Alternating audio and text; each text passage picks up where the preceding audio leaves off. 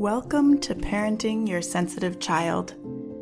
Parenting a highly sensitive child can feel overwhelming, and all the parenting books in the world can only get you so far if your head and your heart are out of alignment with your child's. I'm your host, Julia McGarey. Let's create a new parenting paradigm.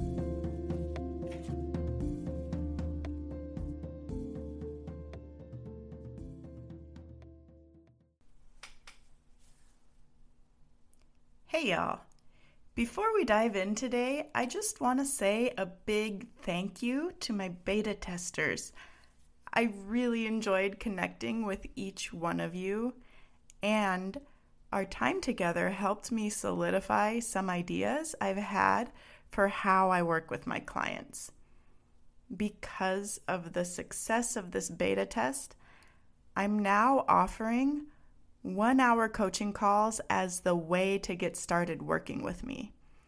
I'm calling it the Launchpad, and you can sign up for your Launchpad call on my website. Just look for Launchpad in the main site menu. These Launchpad calls are one hour long and they're $200. And we dive straight into coaching. We're looking for the root of your reactions to your child and plotting a course forward for you to rewire those reactions.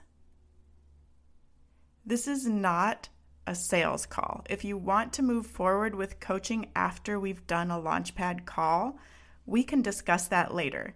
It's definitely worth considering doing because that $200 that you pay for the Launchpad can actually be credited toward one on one or group coaching with me. You can also take what you've gained from our time together and move forward independently. It's really up to you. Either way, you move forward with a deeper understanding of yourself and how you interact with your child. It's a surefire way to make a big difference in the quality of your family experiences without needing your child to change or outgrow anything. You can do this now even if they're in the middle of a really difficult phase. You don't have to wait. Got it? Go to partneredpath.com, click on the Launchpad to sign up. In that vein, I want to get straight to our topic today. One of the things that comes up when we shine the spotlight on you and your thinking from the very start is something I call belief denial. This is something that has come up for me in my own work with my coach, and I've seen it come up for people in groups I've been in and for my own clients too. See, this work we do together is a bit like an excavation. We're looking for what's happening internally for you in those moments when you're having a big reaction to something your child is doing or saying. We look at the feelings that arise in your body and we look at the thoughts that you have in those moments.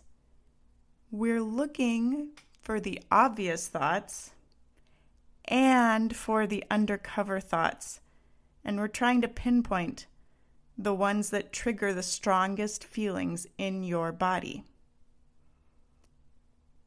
A more obvious thought might be here we go again and a more subtle one might be they're too old for this, there might be something wrong with them. Now, I want you to think about that for a minute. Most of us are conditioned to believe that we shouldn't have negative thoughts about our kids. So when we uncover a thought like there might be something wrong with them, our brain's response is to deny that we believe it. And then we layer all sorts of thoughts, all sorts of stories about ourselves on top of it. We deny that that thought holds weight for us, and we make it mean something about us that it even showed up in the first place. We make ourselves feel worse about it, and that thought that we don't like gets shoved back down instead of addressed. You need to know that this is normal. It's your brain trying to keep you safe from the feeling that thought ignites in you, in you, in your body, and all the terrible things it might mean about you if that thought were true. But here's the thing we humans have thousands upon thousands of thoughts per day, and we're capable of thinking more than one thought at a time. Our thoughts are really just sentences in our brain.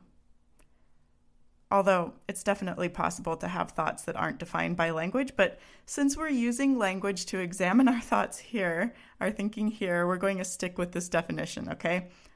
Our thoughts are just sentences in our brain.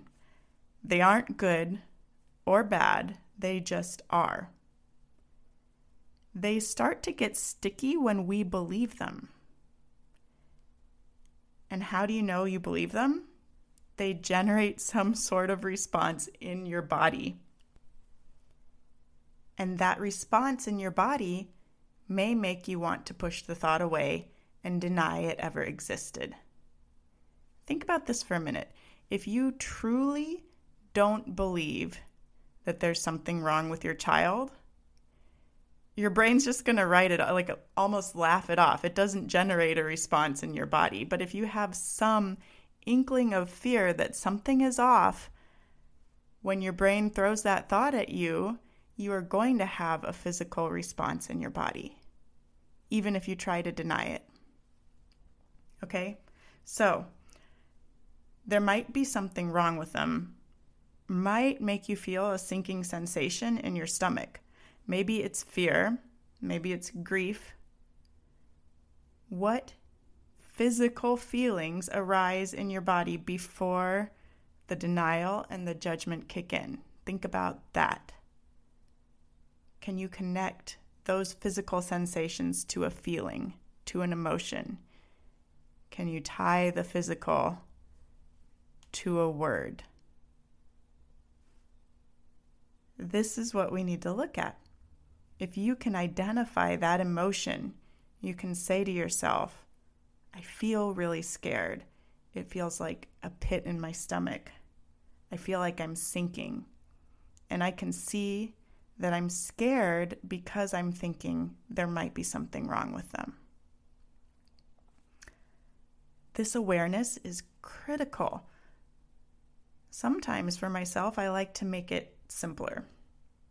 I might say, I feel scared. Why? Well, I'm thinking there might be something wrong with them.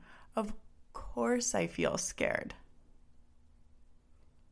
Now, once you see this, there are a lot of different directions you can take it. You can start to work on dismantling that thought, on creating a new thought to replace it.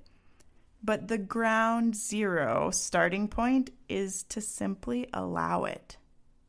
Allow the thought, allow the feeling, Breathe into it, watch it expand, contract, and change, and then comfort yourself around it.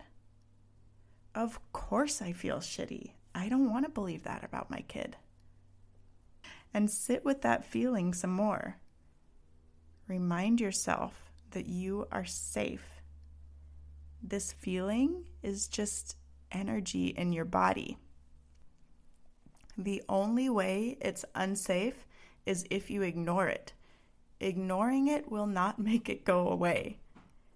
The only way to release it is to first allow it and then regulate yourself around it.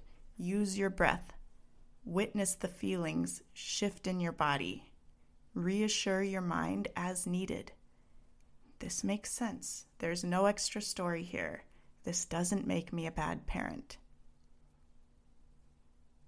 I hope that this has been helpful.